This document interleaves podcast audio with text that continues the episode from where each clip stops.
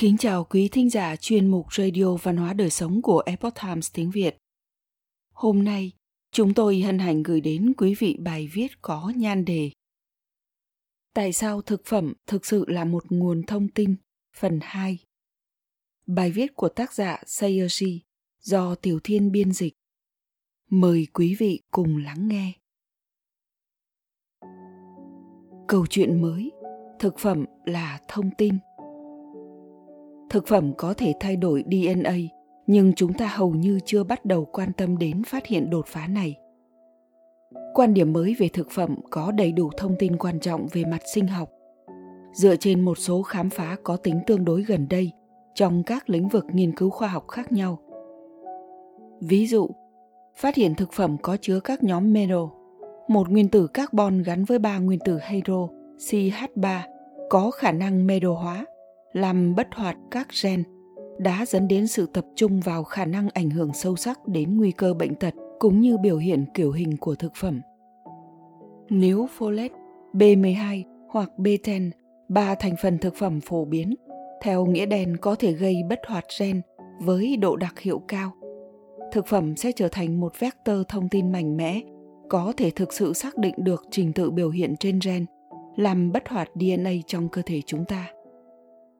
Khám phá về vai trò hàng đầu của dinh dưỡng trong di truyền học biểu sinh này, nghiên cứu về những thay đổi kiểu hình di truyền mà không liên quan đến những thay đổi trong trình tự đê en a, đã mở ra một lĩnh vực nghiên cứu hoàn toàn mới, bao gồm các lĩnh vực dinh dưỡng học về các tương tác giữa gen dinh dưỡng và các nhóm gen liên quan đến dinh dưỡng để xem xét các nguy cơ rủi ro dựa trên gen, từ đó cung cấp các khuyến nghị dinh dưỡng cho từng cá nhân. Thật bất ngờ, gần như chỉ sau một đêm, thực phẩm đã trở nên thú vị hơn với các nhà di truyền học, sinh lý học và các chuyên gia y tế. Vai trò thông tin mới được phát hiện có thể ảnh hưởng và trong một số trường hợp có thể kiểm soát sự biểu hiện của đê en a, chén thánh của y sinh học. Thực phẩm với vai trò cung cấp nhóm mento có khả năng làm thay đổi kiểu hình mà không làm thay đổi đê en a là một minh chứng mạnh mẽ về các đặc tính thông tin của nó, nhưng đây không phải là toàn bộ câu chuyện.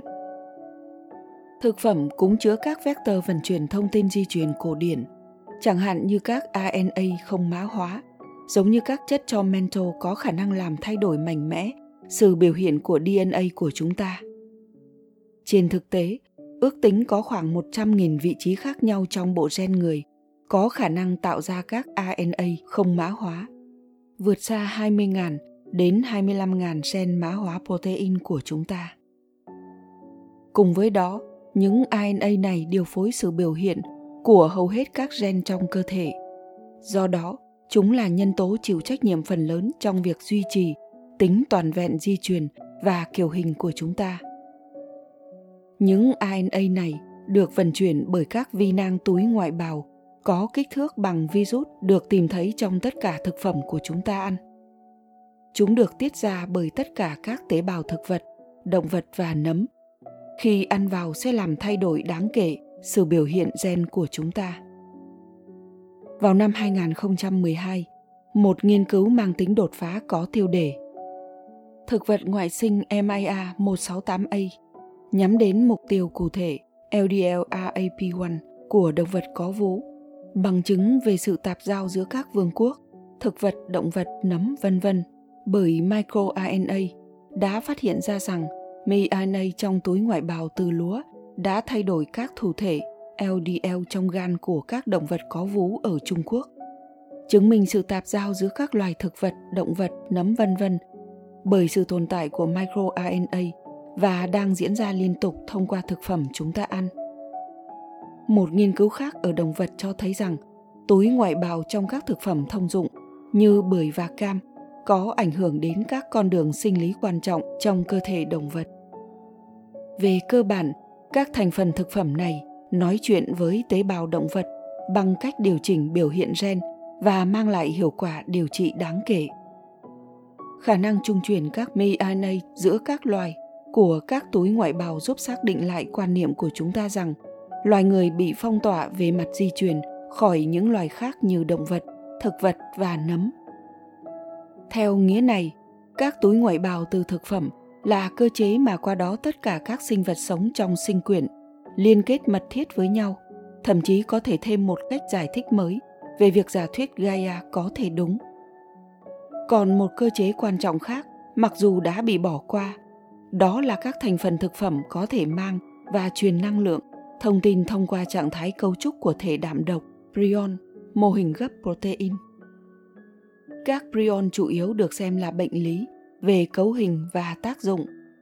Một ví dụ cổ điển là sự hình thành tấm beta của protein não trong bệnh Alzheimer. Các cấu trúc protein thứ cấp này hoạt động như một khuôn mẫu, từ đó một số trạng thái gấp có hại nhất định có thể được chuyển đổi thông tin với các protein khác theo chiều ngang. Nhưng các prion không phải lúc nào cũng là bệnh lý. Ví dụ, các prion hình thành tự nhiên, rất cần thiết cho vỏ myelin trong não và có khả năng thực hiện nhiều chức năng quan trọng khác mặc dù phần lớn vẫn chưa được biết đến. Vì vậy, khi chúng ta xem xét các hiện tượng một cách trùng lập, thực tế là trạng thái cấu trúc, trạng thái gấp của một protein có thể giữ và truyền thông tin cần thiết cho cấu trúc và chức năng của các protein lân cận mà không cần đến axit nucleic. Điều này cho thấy hình thái học của thực phẩm có thể quan trọng như thế nào. Vậy nên, có thể thực phẩm được trồng và chế biến theo các cách khác nhau sẽ có các kiểu gấp protein rất khác nhau. Chúng sẽ mang các loại thông tin quan trọng về mặt sinh học hoàn toàn khác nhau. Đây là một ví dụ khác mà người ta không thể đánh giá chặt chẽ đầy đủ giá trị của thực phẩm thông qua các phương pháp định lượng như đo lượng protein theo trọng lượng. Chúng ta cũng cần tính đến các thước đo định tính như lượng thông tin khổng lồ chứa trong các trạng thái cấu trúc bậc hai, bậc ba và bậc bốn của các protein này. Hệ vi sinh vật của thực phẩm chứa đầy đủ thông tin. Việc thừa nhận vai trò của hệ vi sinh vật trong thực phẩm sẽ giúp chúng ta hiểu sâu hơn về thực phẩm dưới dạng thông tin. Trên thực tế, hệ vi sinh vật có thể được coi là đóng góp thông tin sâu rộng nhất của thực phẩm. Sự đóng góp di truyền của tất cả các vi khuẩn, nấm và virus được tìm thấy tự nhiên trong thực phẩm, đặc biệt là các loại thực phẩm tươi sống và nuôi cấy, thể hiện một kho lưu trữ khổng lồ thông tin có ý nghĩa về mặt sinh học. Một số thông tin của vi sinh vật thậm chí có thể nhảy theo chiều ngang từ những vi sinh vật này vào hệ vi sinh vật của cơ thể chúng ta, truyền cho chúng ta những sức mạnh đáng kể ngoài nhiễm sắc thể, mở rộng khả năng về mặt di truyền của chúng ta nhờ vector trung chuyển. Ví dụ, một nghiên cứu gần đây đã xác định được một loại enzyme vi khuẩn biển trong ruột của người Nhật Bản, có lẽ là một sản phẩm phụ của việc tiêu thụ rong biển do nó sinh sống một cách tự nhiên. Enzyme của vi khuẩn biển này có khả năng tiêu hóa các polysaccharide được sunfat hóa, một loại carbohydrate mà con người không được trang bị để tiêu hóa vì nó đặc trưng cho biển. Điều này cho thấy rằng các gen được cung cấp bởi những vi khuẩn này đại diện cho một thư viện gen đa dạng. Những đóng góp của chúng có thể mở rộng đáng kể khả năng về mặt di truyền của loài chúng ta. Thật vậy, bộ gen của con người chỉ chứa các khuôn mẫu di truyền cho mười bảy loại enzyme, trong khi vi khuẩn đường ruột chứa thông tin di truyền có khả năng tạo ra hàng trăm loại enzyme khác nhau, và chúng có khả năng phân hủy hàng ngàn loại carbohydrate khác nhau.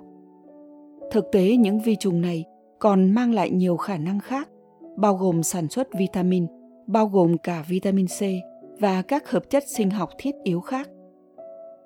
Do đó, hệ vi sinh vật trong thực phẩm của chúng ta có thể được coi là một kho thông tin. Để tìm hiểu thêm về cách thông tin cổ xưa này, thậm chí hàng triệu năm tuổi, được bảo quản trong thực phẩm thô như mật ong, hãy đọc bài viết của tôi tựa đề "Ăn mật ong có thể trở thành một cách thức du hành thời gian của vi sinh vật không?". Nước là chất mang thông tin trong thực phẩm. Một yếu tố cực kỳ quan trọng khác là vai trò của nước trong thực phẩm. Nước không chỉ mang năng lượng và thông tin mà còn được xác định là một công cụ của quá trình phân hủy sinh học. Do đó, thành phần nước trong thực phẩm có thể đóng góp thông tin về sinh học quan trọng, thậm chí có ý nghĩa về mặt di truyền và kiểu hình mà không cần axit nucleic để làm như vậy. Để tìm hiểu thêm về cách nước có bộ nhớ và có thể lưu trữ và truyền tải thông tin di truyền, hãy đọc về thí nghiệm dịch chuyển đê en a được thực hiện bởi người đoạt giải Nobel Luc Montagnier.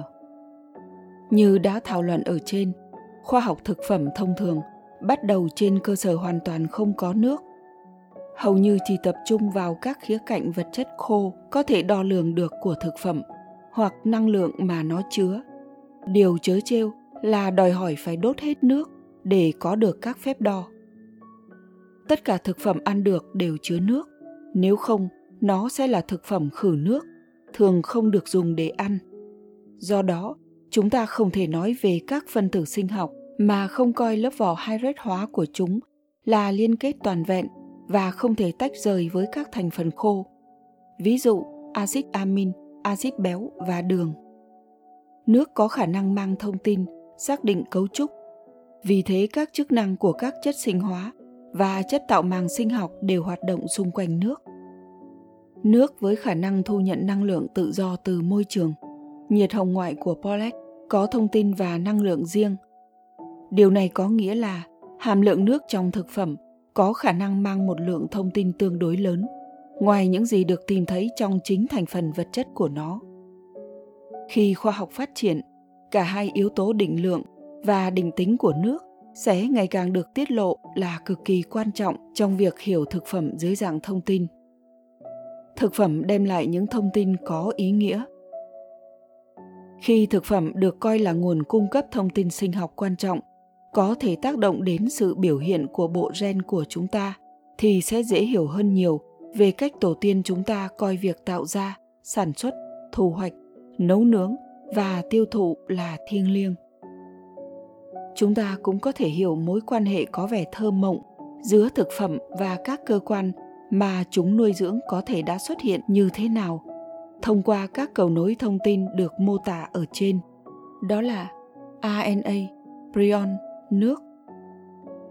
Ngày nay, khi một loạt các công nghệ canh tác công nghiệp thay đổi chất lượng và thành phần thông tin thực phẩm của chúng ta, việc chỉ xem xét các khía cạnh vật chất của những thay đổi này là không còn đủ. Chiếu xạ, biến đổi gen, thuốc trừ sâu, chất lượng đất, quá trình chế biến và một loạt các yếu tố khác có thể làm thay đổi đáng kể trạng thái thông tin và chất lượng của thực phẩm mà không được phản ánh trong những thay đổi được công khai về chất lượng thô, như xác định theo lượng calo và kích thước sản phẩm. Chúng ta không còn có thể nhìn vào sự khác biệt, chẳng hạn như giữa sữa công thức dành cho trẻ sơ sinh và sữa mẹ, thông qua lăng kính vật chất hoặc năng lượng từ phân tích dinh dưỡng thông thường. Ở cấp độ thông tin, chúng cách nhau hàng năm ánh sáng về mặt chất lượng, ngay cả khi chúng có rất nhiều điểm tương đồng về các chỉ số dinh dưỡng thô, ví dụ hàm lượng carbohydrate và calo tương tự. Điều này sẽ đúng đối với tất cả các lĩnh vực sản xuất thực phẩm và dinh dưỡng, nơi khoa học thông tin về cơ bản không còn giá trị, đã chi phối cách chúng ta hiểu và tương tác với những thứ chúng ta ăn. Một khi chúng ta hiểu ý nghĩa thực sự của thực phẩm dưới dạng thông tin, toàn bộ thế giới quan của chúng ta sẽ thay đổi. Quý thính giả thân mến, chuyên mục Radio Văn hóa Đời Sống của Epoch Times tiếng Việt đến đây là hết. Để đọc các bài viết khác của chúng tôi, quý vị có thể truy cập vào trang web epoch times việt chấm com. Cảm ơn quý vị đã lắng nghe, quan tâm và đăng ký kênh. Xin chào tạm biệt và hẹn gặp lại quý vị trong chương trình lần sau. Kính chúc mọi điều bình an và tốt lành tới quý vị cùng người thân.